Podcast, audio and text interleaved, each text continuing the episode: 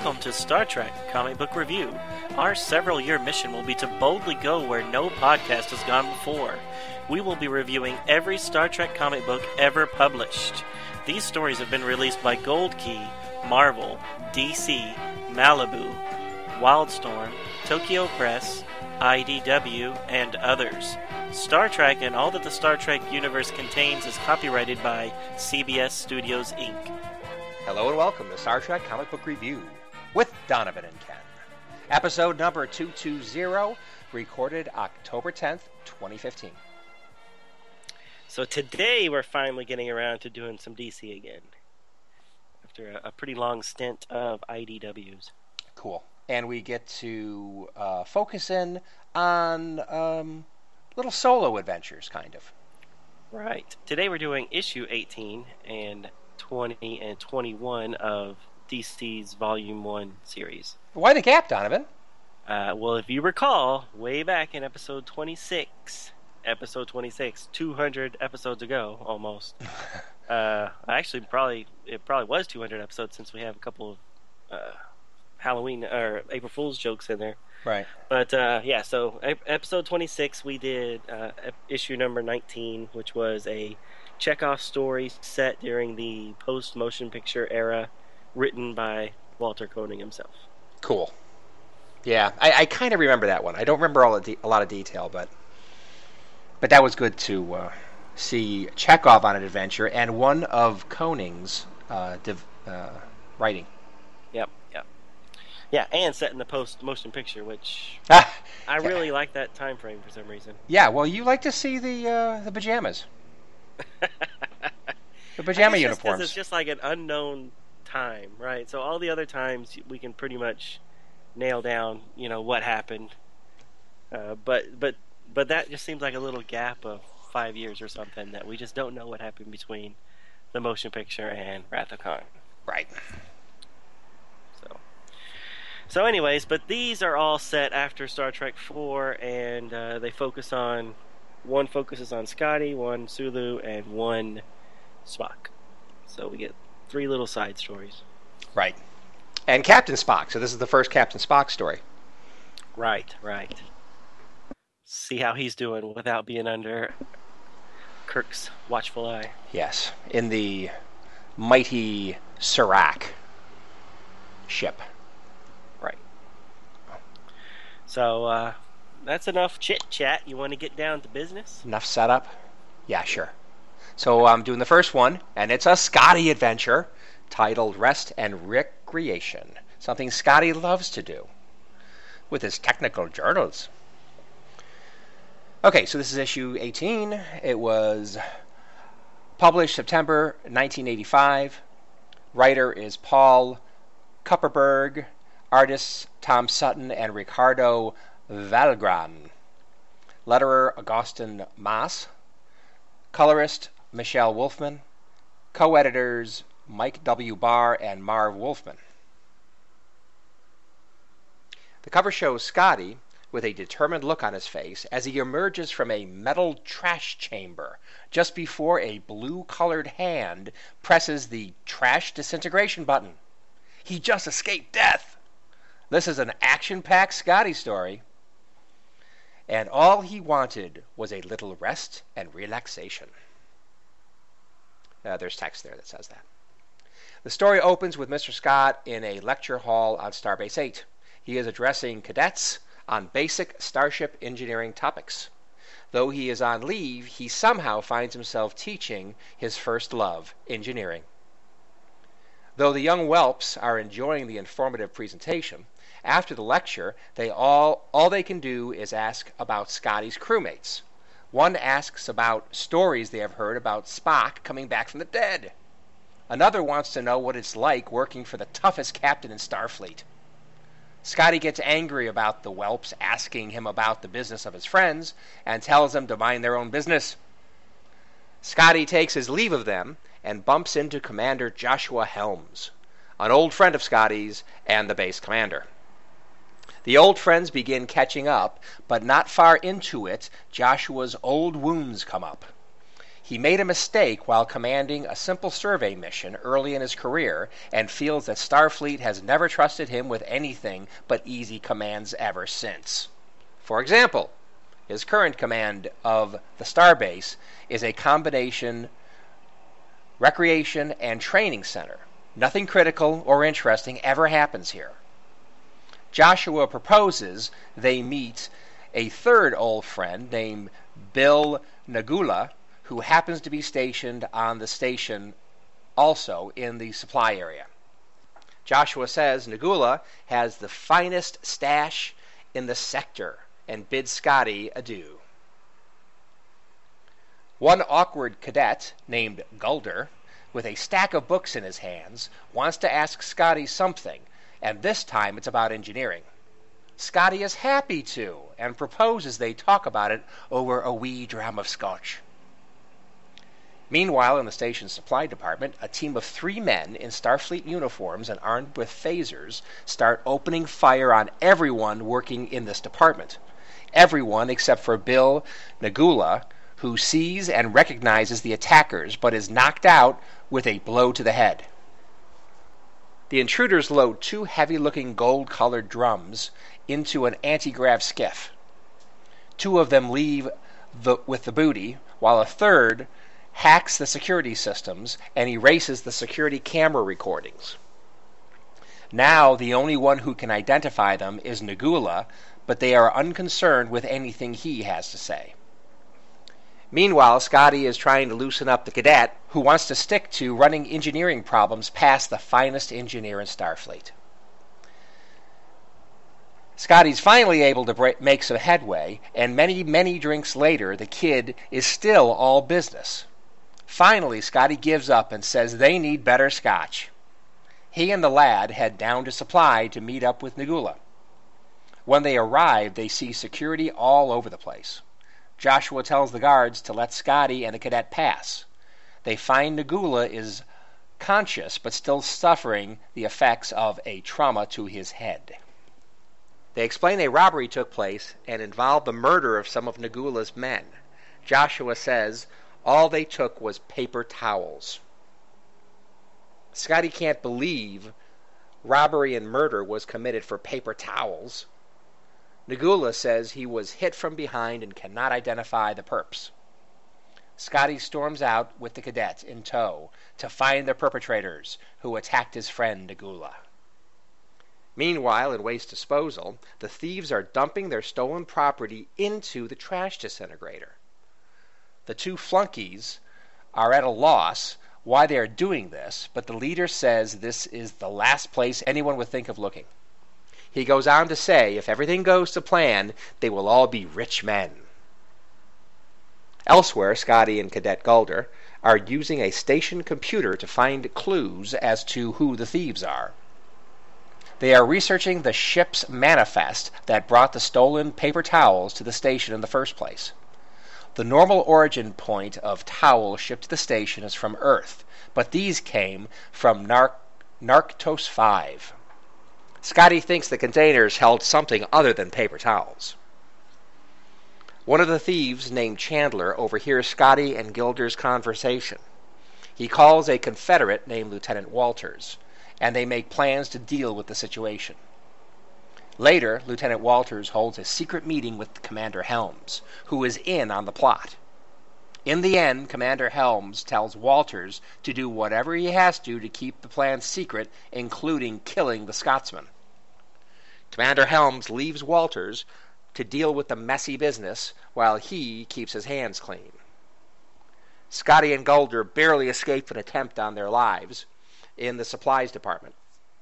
Scotty catches the attempted murderer and starts to pound on him to get him to talk. Suddenly, phaser fire from a high location starts hitting all around them. They escape injury, but the thief they caught used the diversion to escape. They go back to the computer room to carry out more research and discover that Narctos is a haven for smugglers known for the distribution of barbit crystals that deadly habit forming drug is likely what was really in those containers. Scotty figures out the best place for the barbit crystals is in the station's waste disposal pit. The constant stream of ions they could be exposed to is exactly what the drugs need to be processed into a more pure version. Scotty looks at the controls of the pit and sees that someone has altered the ion flow, but did not know what they were doing. If Scotty does not change the ion flow alignment, it could blow up the station. More of Commander Helm's henchmen show up and start blasting at Scotty to keep them away from the controls. Gulder cleverly uses a distraction that draws the thieves away from the control panel. Scotty gets back to it and begins the alignment process, but is interrupted by Lieutenant Walters. Before Walters shoots Scotty, a phaser beam set to kill comes from behind them and disintegrates Walters. Scotty assumes it was Gilder, Gulder, covering his back, and goes back to work on the control panel. The other two thieves re- return with phasers pointing at Scotty, telling him to back away from the panel. They too are shot and disintegrated. Scotty has seconds to correct the ion flow. Two seconds. One second.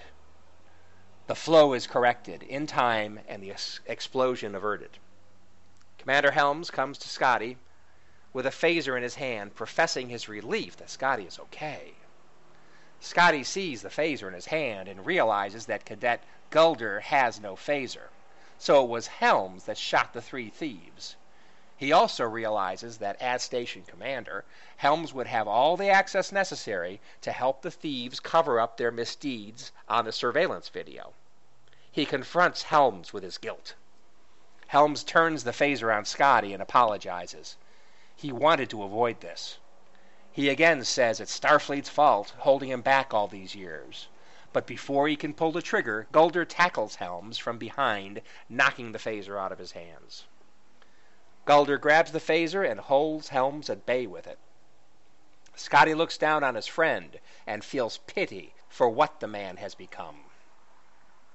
The end. That's an abrupt ending. well, yeah, yeah kind of. I mean, it's uh, it's kind of like a mystery, murder mystery kind of thing, because people did die at the beginning.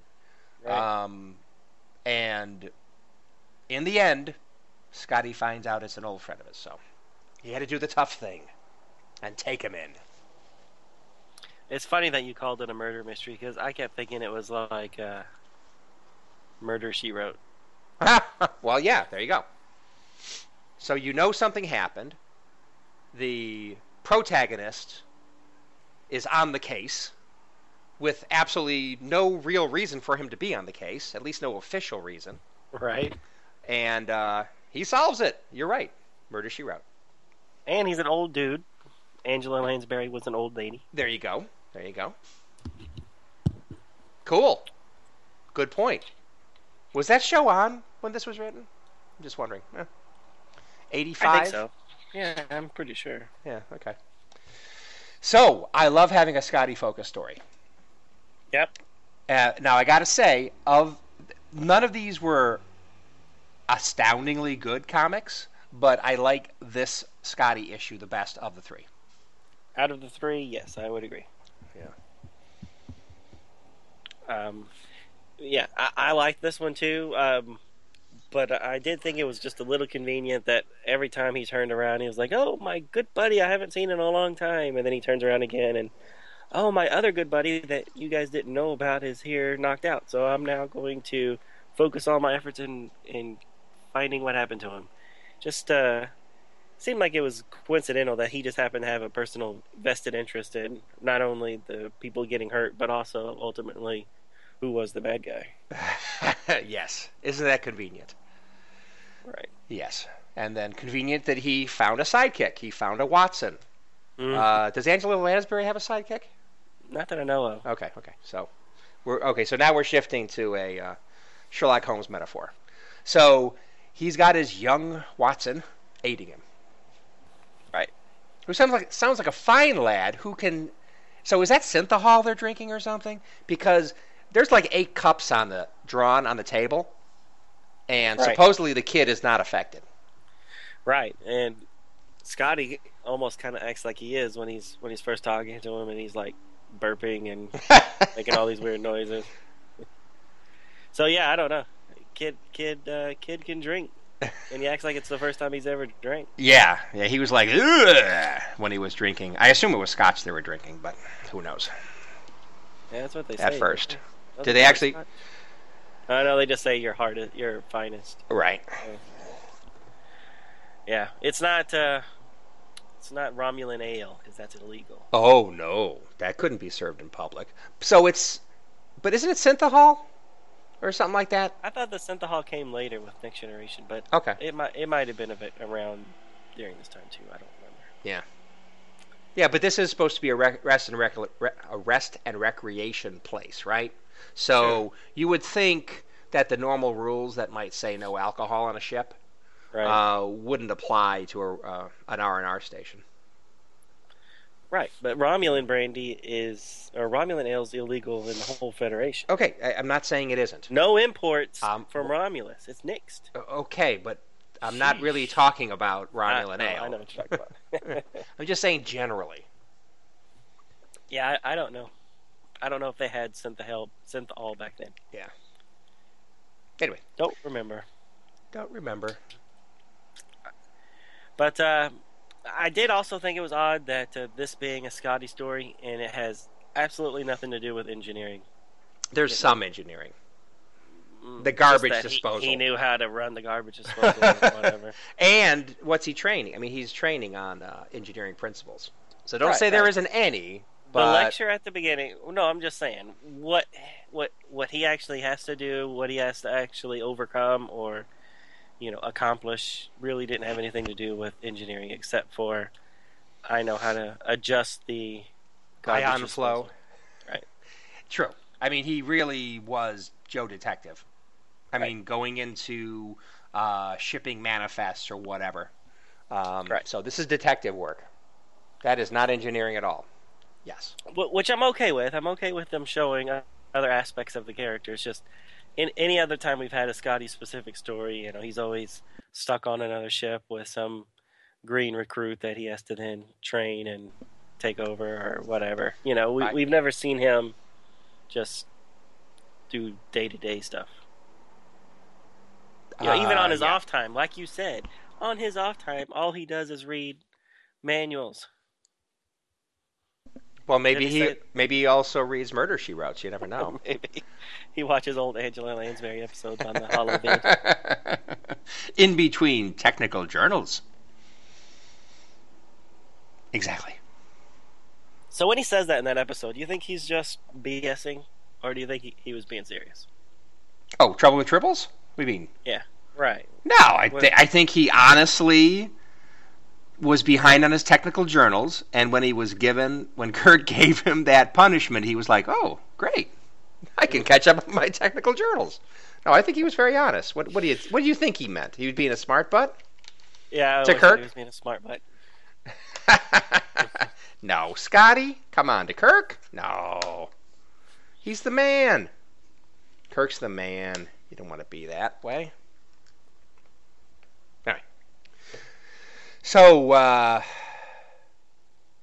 I thought Scotty's reaction to the cadets asking about Kirk and Spock was a bit re- extreme. Um. Well, I guess it. I mean, you would want you would want them to ask questions about your own adventures, not necessarily somebody else's adventures. okay, I- I so understand. okay, so that was my second thing I was going to get to. I mean, was it an ego thing? And it's like I never took Scotty for an ego guy.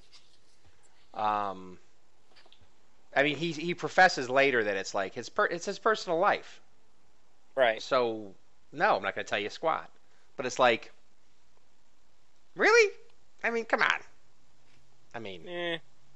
I, I, I wouldn't be so so chuffed about it, if I may use the word. Well, I think he went he went there to give them a lecture on engineering Right. specifics, and they just want to ask him questions about, you know, people coming back from the dead. I mean, I- quite frankly, if you heard about somebody coming back from the dead other than Jesus, wouldn't you want to talk to somebody who might have actually uh, witnessed it? Right. I mean, Well- that's a nor- uh, that's an understandable bit of curiosity, I think. But So my thing with the whole coming back from the dead, the guy asking asks as if he didn't know. Does he not know that Spock really did die, or does he not know that Spock really came back to life? Because I would think both both events should be very public knowledge, right? You you knew he died because I mean I'm sure it was all over the news at the time that that he he died. Um, All over the news.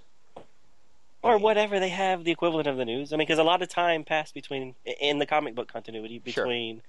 Um, Star Trek two and Star Trek three, where you know they they would. I'm sure it was public knowledge that he had died, or at least you know part of the official record. And then now he's captain of a starship somewhere, so then you that would also be part of the official record. So I didn't understand what he was asking. Is he asking that he didn't know that he died, or didn't know that he came back, or was alive? You know what I mean? I think he finds it hard to believe that somebody came back from the dead, and he wants more information, or he wants to hear Sure. it from somebody who actually was there. That's pretty. That's pretty amazing. I mean, you don't hear about people coming back from the dead much. Not much. So, although supposedly Kirk did. in in the movies. No, TV show. So you've never seen Amok Time? Uh, oh yeah, yeah, yeah. That's right. Well, both dead. I know, I know. He wasn't really dead. It was the good doctor's hypo, but still. Yeah, so th- this is the real thing. This is the real death and the real resurrection. So Right. But if you think about it, he didn't really come back from the dead. He's really a clone. I mean, his body wasn't resurrected. His interesting. Yes. He- okay. So yes, the body was rebuilt from the cells. Right. right. Uh huh. I guess his consciousness was transplanted from Yes. one body to another. So, Yeah.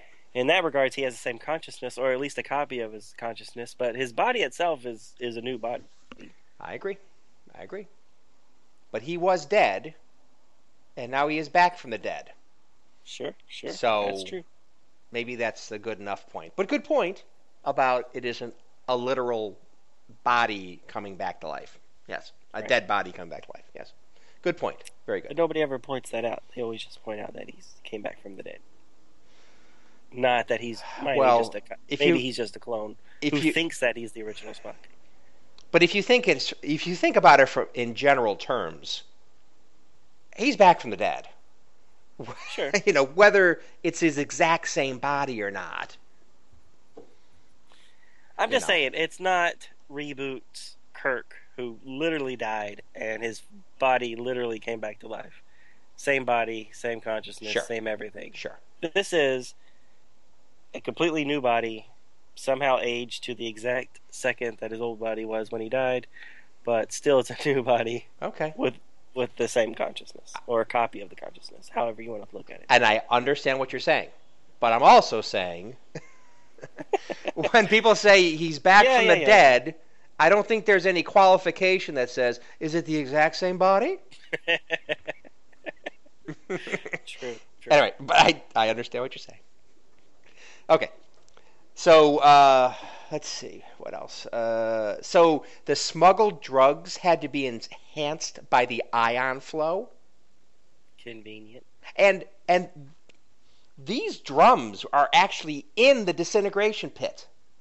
They're actually in the disintegration pit. I mean, we saw them throw them in. Aren't things that go into the disintegration pit disintegrated? Unless for these crystals and then they're just heated up to a, a new form or whatever. Yeah, I don't know. It doesn't make sense. Okay, so maybe maybe they turned off the actual disintegration process and switched it into ion flow mode. So like no garbage was getting dis- uh, disintegrated, but you know they didn't Yeah, expend any of that. where stuff. was all the garbage going? I know. think It's they would backing up a bit. going straight in there. Yeah. Yeah. Yep. No, uh, that didn't make sense, and you know, the horrible, the horrible thought that we would still be using paper towels in the 23rd century also just shocked me. Paper towels, come on, you're gonna kill plants. Uh, yeah, that's can you true. just build an ionizer ray that you can just rub on your hands and it'll dry them off. Come on. Exactly. Some some kind of uh, some kind of beam, some kind of field. That's right. Just clean you off. Right. Yep. Well, at least he didn't say it was paper or toilet paper. And how how do they do that in the future? Let me ask you. well, there's these shells. Shells. Do you, not, do you not know about the shells? No, I have not heard about the shells. Please enlighten me. That's it. It was a line from uh, Demolition Man. When Oh, Sylvester Stallone had the same question. we got these shells. That's funny. Yeah. So, did you ever see in Farscape uh, where they you find out how they take care of brushing your teeth because they don't have any toothbrushes around, uh, was it like a little worm or something? like a little worm or something, yeah. And Yeah. then when Crichton actually is disgusted, but then just tries it, and then he goes, "Oh, minty." Minty. Yeah. that was good. I like that. that was a good show. That was a great show. Rewatch it. I never have actually finished it, but uh, I liked what I saw. Yeah. Some of the people behind that are behind um, Defiance now. That that TV show. Oh, really? Some of the people. Are there are there Muppets in Defiance? No, no, un- un- no. There's no Muppets. I said some. That, that's what I loved about uh, Farscape. To me, it always felt like Star Wars on a uh, on a weekly show. You know, because all the creatures could look so different than Right, people. a dude with a forehead. right, exactly. All right. Anyways, we're kind of off topic. We're very off topic. Uh, I think you had some comments about uh, the artwork. Oh yeah. Okay. So. okay. So Scotty looks good in this comic, um, although there are some aspects of how he's drawn that aren't very accurate. At least not for the Scotty of that time period. So. Uh, by this point, this since they're talking about Spock coming back from the dead, obviously this must have happened at some point after Star Trek Four, and um, well, he's he's looking pretty fit. Scotty's looking pretty fit.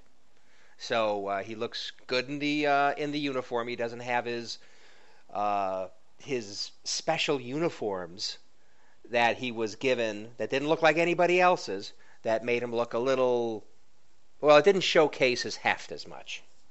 So Scotty is definitely uh, a much fitter in this comic than he was in the uh, movies of the same time period. So that was off. Um, a lot of times his face looked right. It did look like James Doohan of that time period, uh, except there's some some panels that drew him with a with like really a square jaw, lantern jaw, a little bit more like a you know like a like a almost like a ship's captain or something, you know, from the sea. So that was a little off. It made him look a little bit a little bit too much the heroic square jawed uh, hero mode. Uh, Right. But other than that, I, I thought I thought the uh, he he looked good. Uh, I thought the art in general was good. Um, Right. Just Scotty was a little off in how they depicted him. Yeah, I, I didn't mind that they gave him a little bit of a, a slimmer look. Yeah, like maybe he borrowed Kirk's girdle. Maybe. But but yeah, uh, when he looked uh, like I mean, I guess what we're looking at the same pictures where he looks uh, where you're saying he looks like a sea captain, but but he definitely looks gruffer than than Jimmy Doohan ever did. Yeah. You know, when he has that mean look on his face, like he's about to, you know, rip someone's head off. Yeah. So, yeah, I see what you're saying. But what what did you think of the overall story? A- And then and then I think this will probably be my last one. But uh, I mean, the motivation of the commander that he he made a mistake. We don't know what it exactly what it was, do we? I mean, we don't know the specifics. No, we don't. But somehow he thinks he's getting kept down, but he's still commander of a fairly popular starbase. It seems like. Sure, he's in charge of the feels show. Like he's, yeah, he feels he feels like he's being passed over for promotion or whatever, and so he concocts this drug running scheme. It seemed really odd. Yeah. and then he's willing to kill his best friends over it. Well, I don't know that. And yeah, yeah, true. Although, uh, yeah, I agree.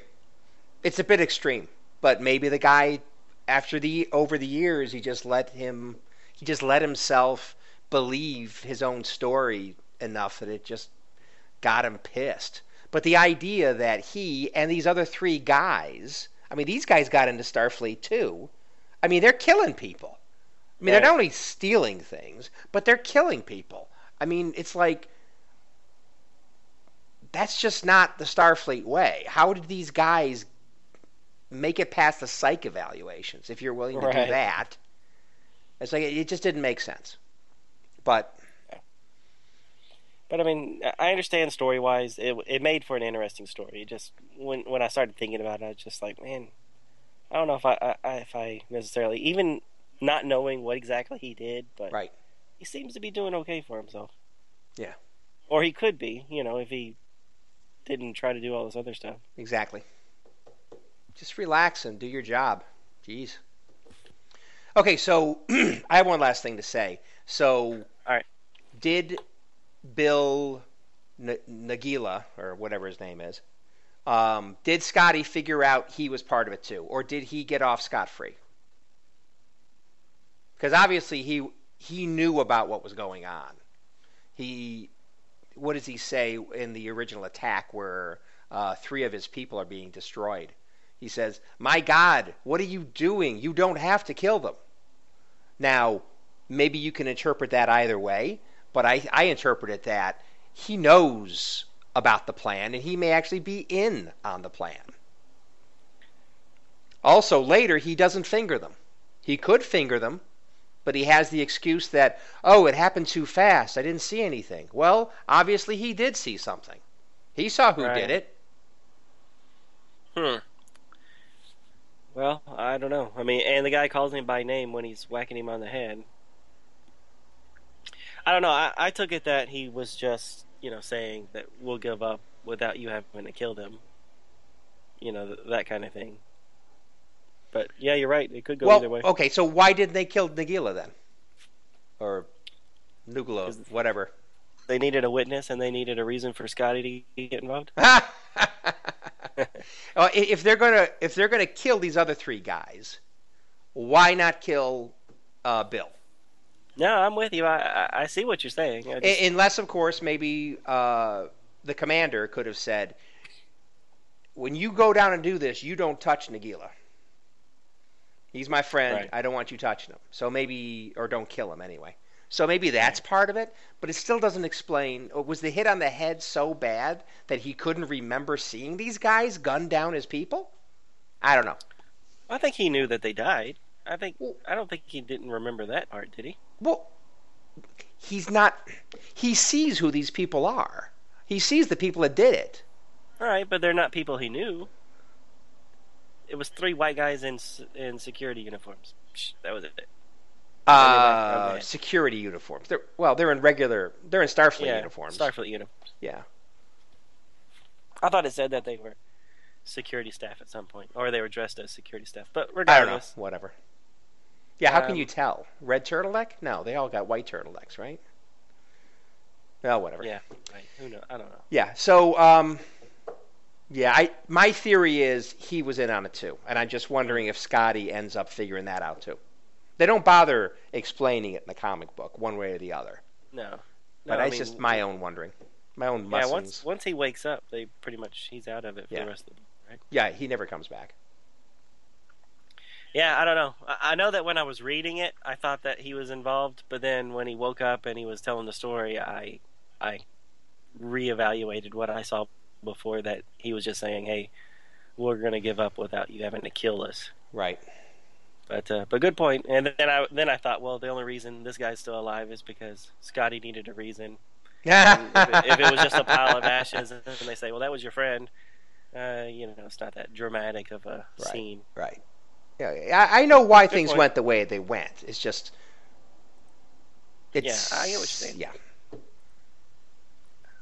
I will also comment that they did a pretty good job typically on drawing the phasers. They are pointing in the right direction. Mostly. Not all times, but mostly. Because there's, I'm looking at one particular one on page five where it's a very good drawing. So in the in the uh, what Lieutenant Walters or whatever, in his hand, it's a really great accurate drawing. But then the guy right next to him, um, the phaser is is too far forward in his hand. So that's not that's not too accurate. But so for the most part, they did a good job drawing the phasers. Oh, that's an interesting thing. They're drawing the um, the motion picture phasers and the Wrath of Khan phasers, but didn't they start using the um, the newer design that looked a little bit more retro, a little bit more like the TOS phasers in like Star Trek Four at the very least? Search for Spock. Star Trek Four, uh, or was it five? No, five is when they had the big bulky one. Yeah, they had the combat phasers then, but I think it was at least three. Well, no, at least four, maybe three when they started using those other phase, yeah, those those other designs. So I wonder. Well, whatever. I'm nitpicking now. but they're back to using the uh, motion picture phasers in this one. Hmm. Hmm. Well, maybe the maybe it's just the space station. Maybe it really is that far out that they they're using. Do they tech. haven't upgraded yet? Right. maybe, maybe. All right, that it. That's it. All right, cool. All right, well, like I said, we're skipping 19, so go back to episode 26 to hear what we had to say about that one. Uh, and so now we're doing 20, which came out November of 1985, and it is entitled Giri, which is, I assume, Japanese for duty. The writer was Winona Woods. Artists were Tom Sutton and Ricardo Villagran. The letterer was Agustin Mas. Colorist Michele Wolfman. And the most honorable co editors Mike W. Barr and Robert Greenberger. So the cover shows Sulu holding a sword, um, leaping away from a yellow mech suit while he's holding a woman in a kimono. The caption reads Sulu goes home to learn the meaning of honor. So we start off on the Excelsior. Kirk is bidding farewell to Sulu, who will be returning to his home station of L319, also known as Mountain Dome. Sulu will be away to attend some family matters, since his family on his mother's side is a major producer of cybersuits. And cybersuits are giant, mechanized, Pacific Rim looking suits uh, that is being used in construction of starships. So, sometime later, Sulu arrives at the space station, which is actually a ring around a whole planet. Once he lands his personal craft, he is greeted by a cousin. The two of them then travel to the family patriarch. And we find out that Sulu is in town in order to attend a wedding between his cousin and a man from a rival mech suit corporation. And the plan is that these this union will unite the two families and stop some ongoing family feud.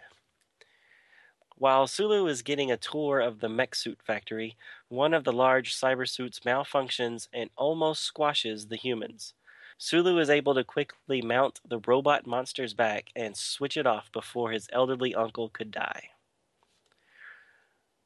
Sometime later, Sulu waits in a garden for the soon to be bride cousin named Keiko. While there, he recalls the last meeting he had with his lovely cousin. The two were in this very garden, and Sulu tells her that he must attend Starfleet. But he will never stop loving her. The two shared a romantic kiss in front of a panoramic view of space and the planet below. Back in the present, Keiko finally arrives. The two talk about how she will be marrying into the other cybersuit clan, and this should end the long going rivalry. She, like Sulu years ago, must put duty above what her heart really wants. The two then share a passionate night together, knowing it will be their last. Unknown to them, Keiko's fiance is witnessing the whole thing, and he vows that he's been planning to destroy the whole family. It looks like marriage will not end the family feud after all. He has vowed vengeance for something that happened to his father years ago. Later at the wedding, Keiko and the vengeful Ruggiero are wed in a traditional Japanese ceremony. In the dinner that proceeds, Sulu notices that Ruggiero is acting odd and insisting that the elderly patriarch drink some sake from a particular cup. Sulu, catching on to this, organizes a toast where the groom must share a drink with his new father in law. Knowing that his poisoning ploy is up, Ruggiero instead pulls a sword and he plans to outright kill the old man. Sulu is faster and he blocks the sword with some large chopsticks. The two of them fight, sticks versus sword, until Ruggiero attempts to get away and jumps into a small tram car. Sulu leaps on top of the car and travels along with him. Once the tram stops, Ruggiero makes a run for it, but Sulu is there. The two battle their way to the large hangar where the cyber suits are. Ruggiero clambers into a yellow one while Sulu is able to get inside of a pink one. The two of them have a kaiju sized fight within the space station. Eventually, the fighters smash their way through the hull of the station and are floating in space. Sulu's mech is able to grab a nearby metal scrap, and he uses it to slice off one of Ruggiero's arms and spear his mech through the chest. The battle is over, and the giant pink mech locks onto the yellow one and tows it back to the station. Later, Sulu is leaving to return to Starfleet. Keiko tells him that her duty means that she must stay with Ruggiero regardless to how he's been acting. He claims that he understands this, and then he retreats to a shuttle to return to his true home, the Excelsior. The end. Well, interesting. So, uh, I can't get away from the fact that this story is inconsistent with Sulu's origin that we know. In that, what? That he's from San Francisco? Yeah, I've always wondered when he says San Francisco was home if he meant, you know, that's just where they went to the academy, or and he's human, so he's home as far as it being Earth, um, which is ultimately the home of all humans. But yeah, I don't know. No, I, I think he was born in San Francisco. I think we get that very clearly in Star Trek Four. He's he's he's he's very happy to be back in San Francisco. Um, I, I I think that's where he's from, but that's really what I got from it. Certainly not from uh, Space Station Mountain Dove, and he's Right. rich and everything. Um, that's kind of weird. Also, But that's that's on his mom's side. But no, I'm totally I'm with you 100. percent I'm just Right. I mean, obviously he spent enough time there. He didn't he say something about uh, learning how to how to work, you know, run one of these mechs uh, Right. when he was a kid or something? Or Mhm. I mean, a kid? Okay, so he was he was on, and, and I'm pretty sure it's Mountain Dove space station. is it Mountain Dove? I thought it was Dome. Well, if you Oh no, you're right. When I look at the actual space station uh, sign, space station, it's very it it's very handy for them to have that big sign there on it. Nope, you're right. But- it is Dove. Okay. But in the in the text, does it say Mountain Dome or Mountain Dove? I, I think the text isn't incredibly clear. You know, it could definitely be clearer. Uh, now that I expand it, you know, because I was reading this on the on a tablet. I Right. Always expand it to as big as it can get. Oh, there you yeah, go. when you expand it big enough, it's Dove. Right. Oops. Oh well. Okay. Anyway, so yes, I'm with you 100. percent He, sh- him growing up on a space station was a complete surprise to me. Yeah, big time. Also, I- I'm just trying to get the time frame right. I mean, this is. I mean, I assume this is somewhere in the same ballpark of the last story uh, from the previous issue. Issue 18, right? Right. Although it doesn't have to be because 19 went back to uh, motion picture time frame. Right. But let's just say he's somewhere in the movie three, movie four, whatever time frame. Um, shouldn't he have already been married and had Demora by this point? You're bringing in stuff that hasn't been established yet, Ken. Tisk tisk. Yeah, absolutely. Okay. Okay. Good but point. you're right. Good It, point. it is definitely after Star Trek 3 because Kirk is captain of the Excelsior. There you And go. And that's There you go. Leaving, so. Exactly. So, yeah, time frame wise and knowing what we know from generations, you're right. He uh, should already be married, or at least have a kid somewhere else. Yep. Okay, so good point that that hadn't been established yet. Okay. But I'm just saying, this was all bothering me. Right. Almost, almost as much as him having a sword fight with chopsticks. Oh my god! And I don't care. and I don't right? care if they're big chopsticks. They're chopsticks.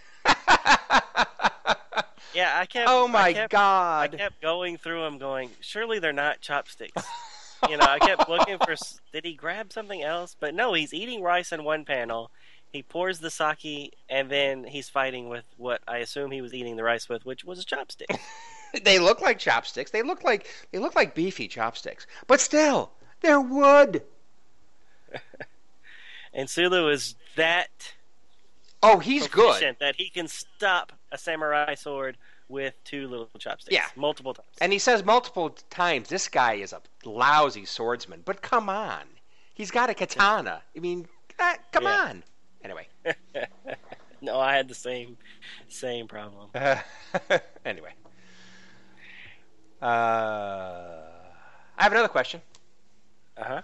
The Excelsior shuttle Sulu was manning to get to the space station has um, the call signs NC one one three eight. Just NC one one three eight. So what's the deal there? Well, it's a smaller shuttle, so it doesn't need that extra C. Okay, so the Galileo 7's ID, a registration number, was NCC 1701 slash 7. Right. So it's its registration ID is tied with its mothership. Exactly. So this one is NC, and there should be a second C there. Sorry, um, one one three eight, and uh, the Excelsior's registry is NCC two thousand. So makes well, no sense. It's still NX 2000. Mm, I doubt that. It's. I think it's NCC two thousand. Are you now? I didn't think it was NCC until Star Trek 6. Okay. Well, I looked up the registration code, and so if you want to tell me that uh, memory beta or alpha, whichever one that brought it up on, is wrong, then that's fine. But I think it's NCC 2000. Yeah, in Star Trek 6 it is, but in Star Trek 3 it was NX 2000. Okay, let's put that on the side and say there's no relationship to that shuttle's registry uh, to the Excelsior. Agreed. And it's and and, it's it a very so far shuttle. it is so far off that uh, it makes no sense to me. Right. They just they just grab something out of the air. Agreed. And, and here was my justification for it. I, it. Because it's such a weird little shuttle, Yeah. it doesn't look like a Federation shuttle. I thought that maybe it was like a little one man shuttle that, that they use, and maybe it has different registry because it's not actually assigned to the ship. It's so small. It's got only one C. I was kidding about dropping the extra C. but but that was what I was going for. Yeah. That it was just uh, it's not actually assigned to the ship, and Sulu's just like renting it or something. Ah, like. Maybe it's a personal. He's craft. renting it. yeah. You know, I don't know. Okay. I mean, do, do does does Starfleet give you let you borrow you know military equipment whenever you want to go home and visit your parents? I don't. I would think that there would still be some sort of you know enterprise rental car in the future that uh, Uh, that you can rent little little skippers from or something like that. Okay. I don't know. I'm making stuff up. It's Captain's prerogative. And we've seen many times in the Star Trek universe where people have taken shuttles off for little jaunts and having little adventures. Funny about that. sure. Um, yeah, maybe.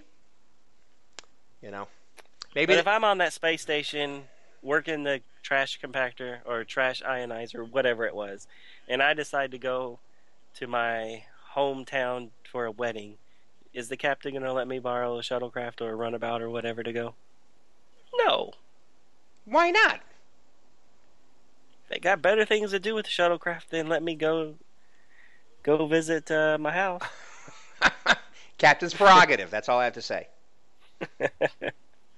I'm just saying. I'm pretty sure there's there's some sort of commercial use, and maybe, maybe that's not commercial because you know money doesn't exist, but some sort of uh, non-military equipment you can take. You're you're right. job. Matter of fact, now I'm looking at it a little closer, and now that I'm blowing it up, I can see it has some extra letters, identification letters there. A V I S. You're right. You are right, my friend. Avis. It's a rental car. Okay. I was actually looking, trying to find out where is he seeing this. uh, no. that's funny. Okay.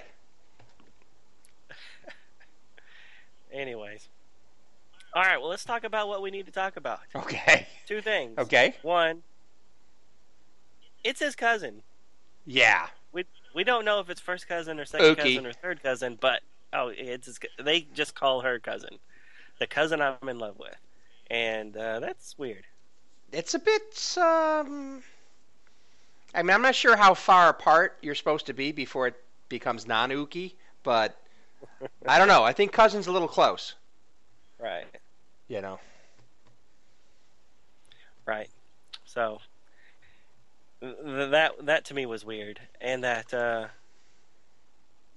they do you know at least kiss and stuff, which she's going to get married the next day, which you would think that her duty wouldn't allow her to do that either. Right. But then once they get married and he goes all nutso and tries Exactly. her family, uh, that's see, and you know, nothing happened at the wedding, so you could get that annulled.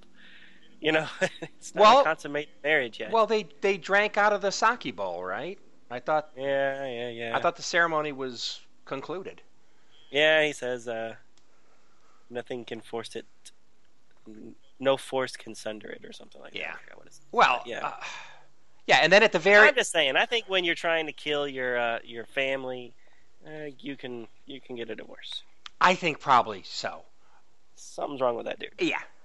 And and at the end, she is like totally committed to him. So maybe she learned the true meaning of honor also. But she's like, "Hey, I mean, she's really like, no, you got to go. You got to go. This is my husband. I don't care what he does. This is my husband. You got to go." So it's like, "Okay." So not only is it a one 180 uh, but it's like she just seems so definite about the fact that this is her man, and she Yeah. is she is gonna stick by him no matter what. So just seemed Which odd. I would be okay with. I would be okay with that if she actually loved him, and if she maybe saw that there was still good in him or something. You know that he's not all evil. He was doing it for some misguided thought on revenge or something like that. But no, he just seems like they really just met. It's a marriage of convenience. He's total nut nutso, exactly. and she's like, "Well, I got to do it." Even though I was, you know, smooching on you the day before, which technically I don't think I should have been able to do, but somehow I could. But I can't anymore. yeah. Well, Once you drink from the sake cup, no more smooching with other people. well, in the end, it was a clean break. So it did allow there to be a clean break. So I guess from that standpoint, um, I guess mission accomplished. That now Sulu can go back to the Excelsior and uh, have his adventures. Right. And I know the timing doesn't work out right, but wouldn't it be funny if this was uh, Demora's mom? That maybe they did mm, do a little more than smooching there in the garden, and he has a kid that he doesn't know about until later. So you're saying that she gets, they get back together again later? I mean, because I. I thought he he had a family and a wife and everything all this time. Does it ever? Or at that? least- All it says that he has a kid.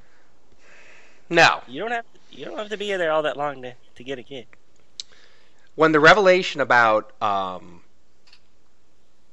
when the le- revelation comes out about how Sulu has a family and how did he have time for a family? And it's like it was family. It was not one kid that you didn't know about. I mean, at least I, I had the impression that that Yeah, was complete no. with a wife. But Right, or at least a long, long, long-standing relationship with somebody. Yeah. Well, Yeah, no, I'm with you. I'm, I'm, I'm, I'm just trying to make this fit into something that it's not supposed to fit in. it yeah, it's it's a comic. It's a one-off comic book. Right. Yeah. And nobody that wrote Star Trek Generations knew that this thing existed. Oh well. I'm sure. Well, I don't think that if they knew about it, they didn't care. Right. Comic book isn't Well, gonna nor, nor should they, because this continuity gets rebooted in a few years anyway. exactly right. All right, my last comment: Rock'em Sock'em robots or uh, giant mech creatures. I mean, either way you want to talk about it, this episode was a little little odd in that they shoehorned that dynamic into Star Trek. Yeah, it was Pacific Rim two. Uh, let's see. Let's see those guys fight each other. So uh, I thought that was a little ridiculous. However, you know, it, it definitely gave it a, an interesting twist uh, that I was not expecting. But uh, so, yeah, Rock'em Sock'em Robots. That's it. Right?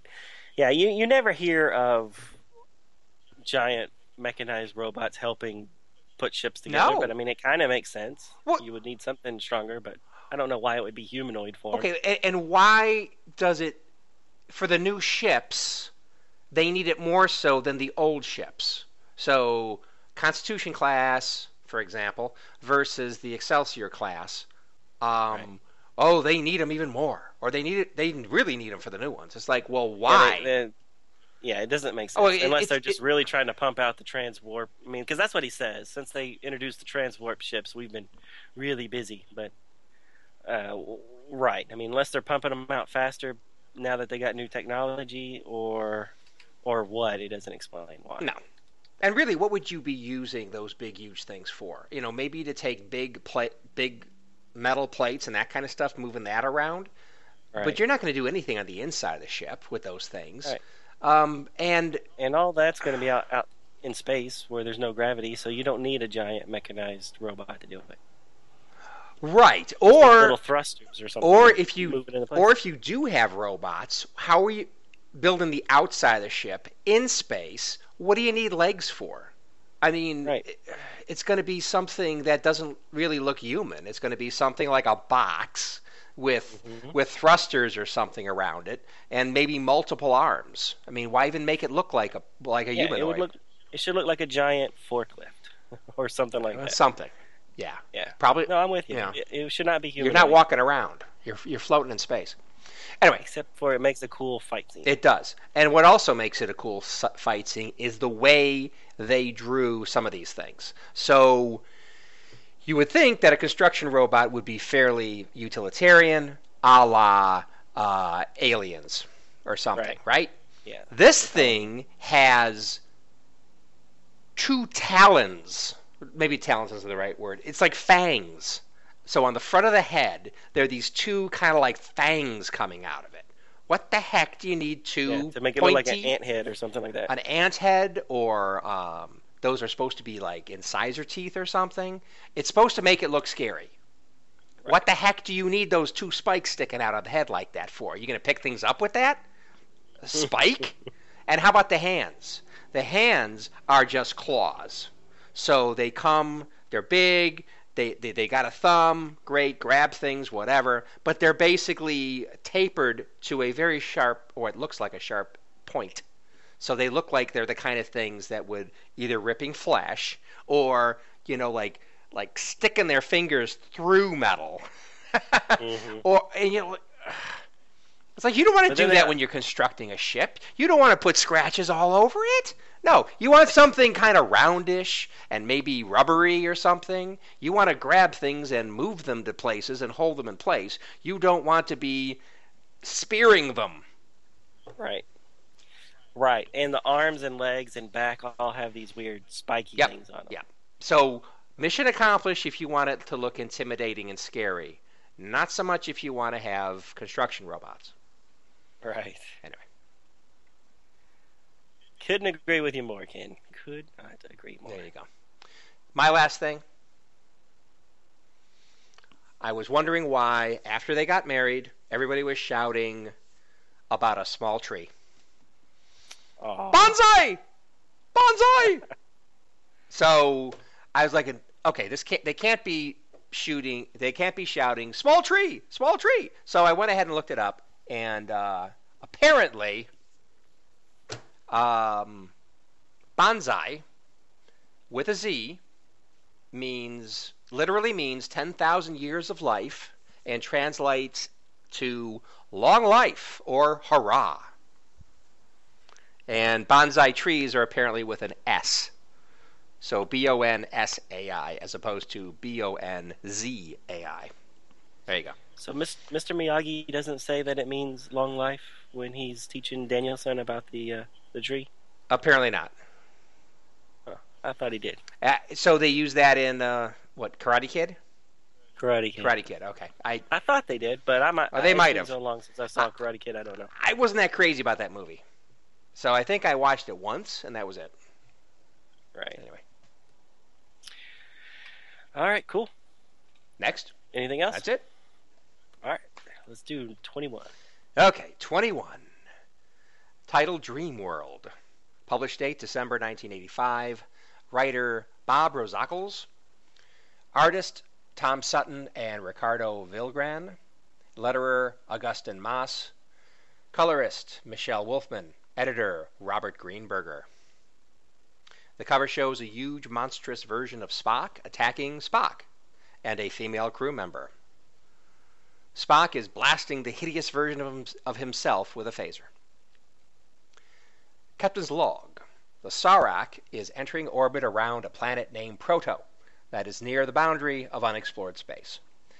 Our mission is to explore this new world, which the captain confesses curiosity about. Captain Spock completes his log and comments on how the landing party will wear full life support suits. Though his first officer, Commander Brinks, reports sensor, sensors say it's a Class M planet, Spock cannot believe it due to the planet being 457 million miles from its sun. The place is becoming a mystery, and they will take no chances. Spock calls for the landing party to consist of Dr. Su- Chusa and Commander Brinks. In a conversation with helmsman McCarthy, Commander Brinks makes it clear she is not going she is not getting along with Captain Spock.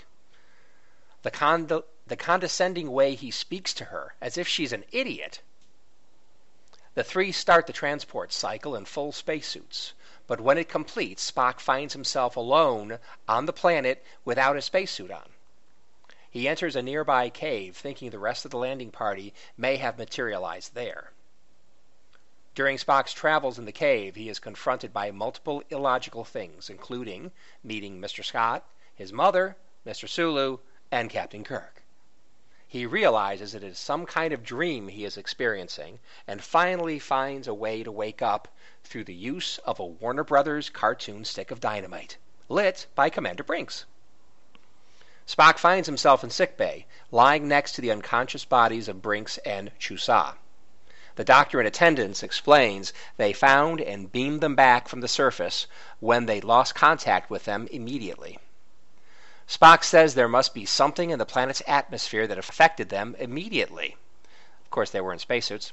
Because he does not remember materializing on the surface. So far, they have not been able to awake them.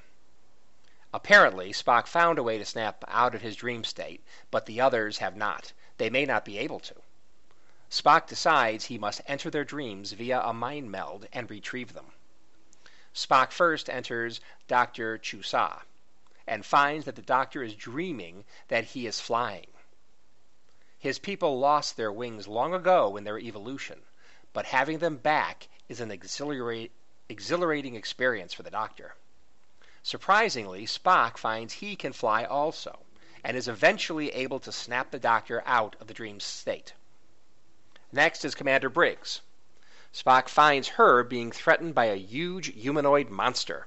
Spock uses his phaser and begins to drive it away, but Brinks shines an incredibly bright flashlight in his eyes that gives the creature a chance to grab Spock and hoist him up. Spock is brought close enough to see the huge monster has his face. Spock shouts at Brinks to use the phaser. Brinks is scared and freezes at first, but eventually finds the phaser and shoots it. They both wake up in sickbay. Later, Spock and Brinks are on the bridge as they break orbit. Spock has classified Proto a hostile planet and recommends no further landings be attempted. Captain Spock asks Brinks to join him in the conference room for a talk. That he starts by asking her where her subconscious gets inspiration for its monsters. The end. That was a quick one. Yes. Well, I really saw no point in going into the details of Spock's journey through Never Never Land. Right. Yeah, it was a very confusing read. Yeah. Yeah. So we got to be tripping through uh, the three landing party members' uh, dreams. And really, they spent a lot of time with Spock's dream, which is fine. That makes sense. It's just, um, yeah. It was like, okay. I didn't find it an, an overly entertaining issue. No. So. No, the best part, and and I and I loved your explanation. The uh, stick of dynamite to blow Spock out of the concrete. That was hilarious. Yeah, yeah. So Spock's in a space. Most of the Dreamland, he's not in a spacesuit, but all of a sudden he's in a spacesuit, and the lower his legs are in concrete. and then Brinks helps him out with a stick of dynamite. That snaps him out of it. Yeah, interesting. Yeah. So, uh, so what do you think of uh, Doctor Chusa? Birdman. Birdman. Harvey Birdman. Uh, different. Yes, quite different. Um, you know, at first when when he's like talking normally, speaking normally, I'm thinking, how the heck can he speak English with a beak? And then I Universal translator. and then I re- okay, and then I remember the fact that uh, like parrots do it all the time. So it's like, okay, okay, maybe I should back off on that. I guess you don't need lips to uh, enunciate certain things. Anyway, yeah, universal translator that could be doing it too. Yeah. Yeah, w- when I first saw it, I kind of rolled my eyes. Oh, bird people. But then, you know, it, it's such a double standard that I I roll my eyes when Star Trek does it, but you know, when Green Lantern has Yeah. bird-looking people, and I'm I'm okay with that for some reason. Uh, but if Star Wars or Star Trek tries to do it, I'm like, oh, bird people. Well, th- th- there is like a squirrel Green Lantern, right? He's not a squirrel. He just somewhat looks like a squirrel. okay. I mean, at least be a raccoon, really. Anyway. yeah, exactly. If you're gonna forgive Rocket Raccoon, then you gotta forgive because he came way before Rocket. Yeah, right. Anyway. No, I, yeah. So at first I rolled my eyes, but then I was like, well, I'm gonna have to. I can't. I can't be like that. you know, there's there's all kinds of species out there in the universe, and Right. I'm sure some some are gonna look a little avian. So I just got to go with it. Well, yeah, and you mentioned about how much you thought was good about Farscape and the fact that they had whack, uh, wacky-looking uh, aliens that look very different Right. from people. So there you go. Yeah, I guess I just don't like it when the aliens look too much like animals we have here. I don't I don't like it when it looks like a, a bird that I can see outside. I don't like it when it looks like a fish. You know, if it has some of those traits, I'm okay with. But when it looks just like a fish, but with in a space, I, I, I, it turns me off. I agree. And my first reaction to The Good Doctor was like, oh my god, that's ridiculous. But I had to pull myself back. Had to pull myself back from the edge. Right. Same here. But then they turned into uh, Plastic Man or Mister Fantastic there towards the end of his dream, which I thought was funny. Yeah.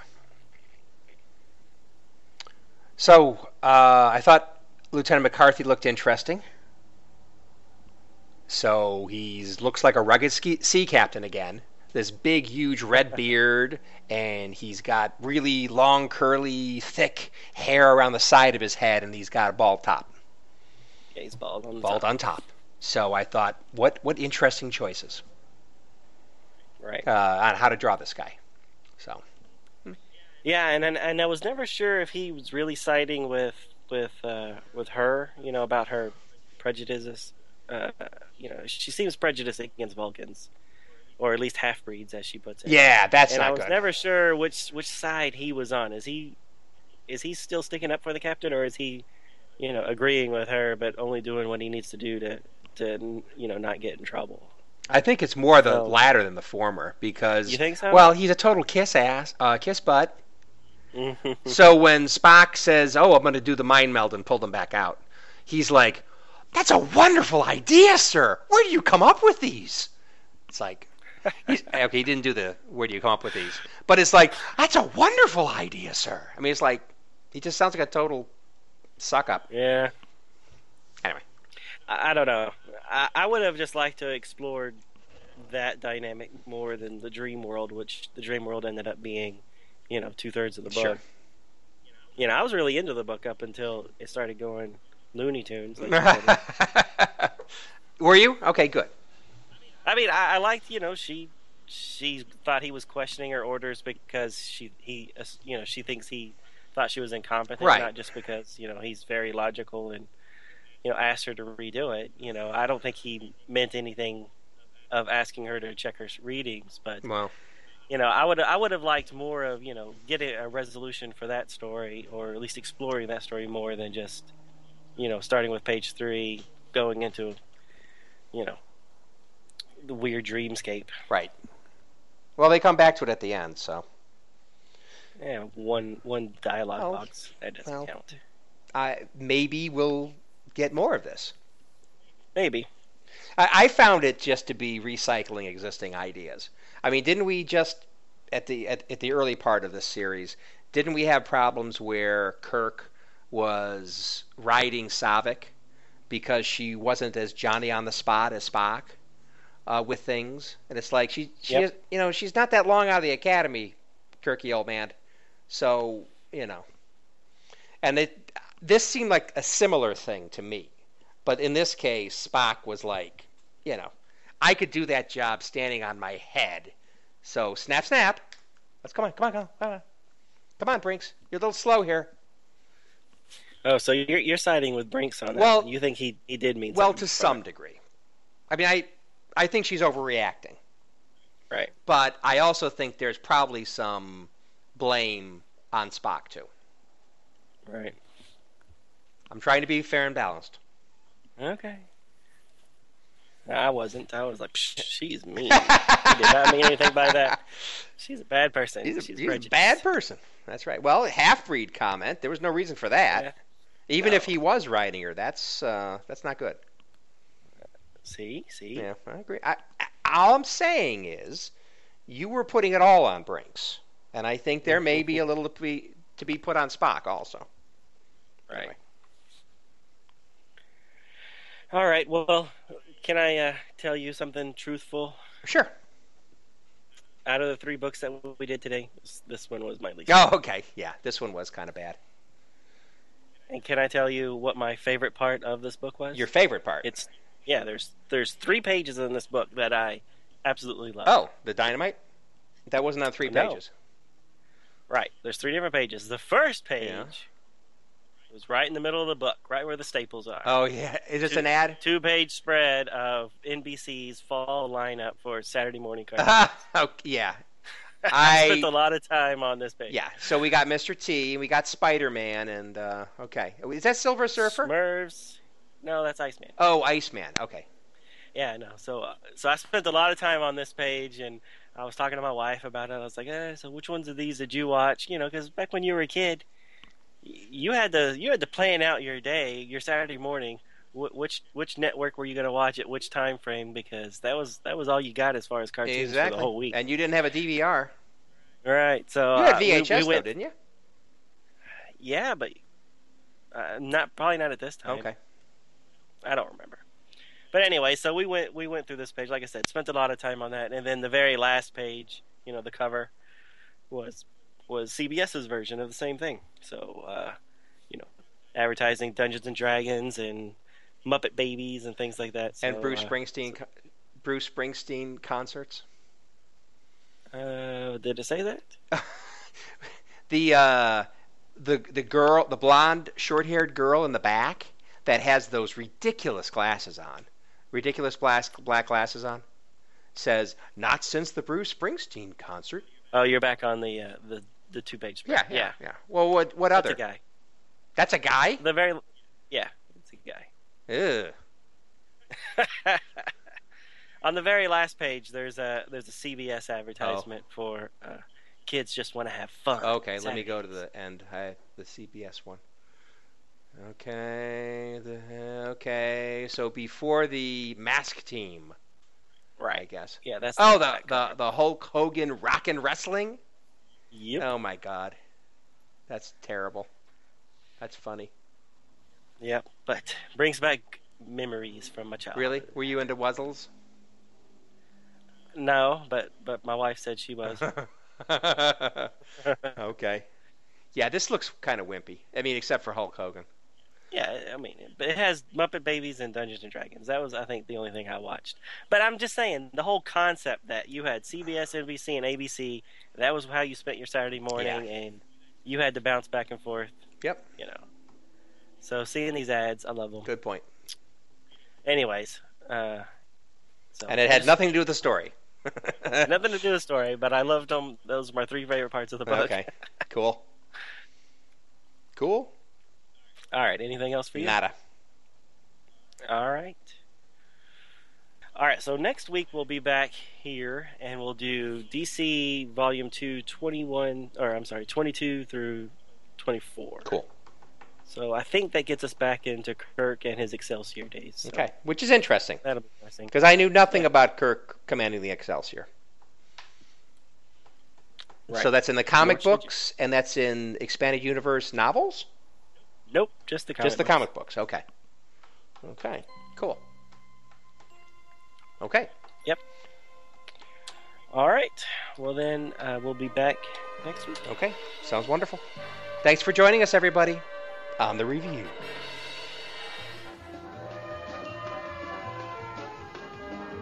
Thank you for listening to Star Trek Comic Book Review. All Star Trek stories and characters are copyrighted CBS Studios Incorporated.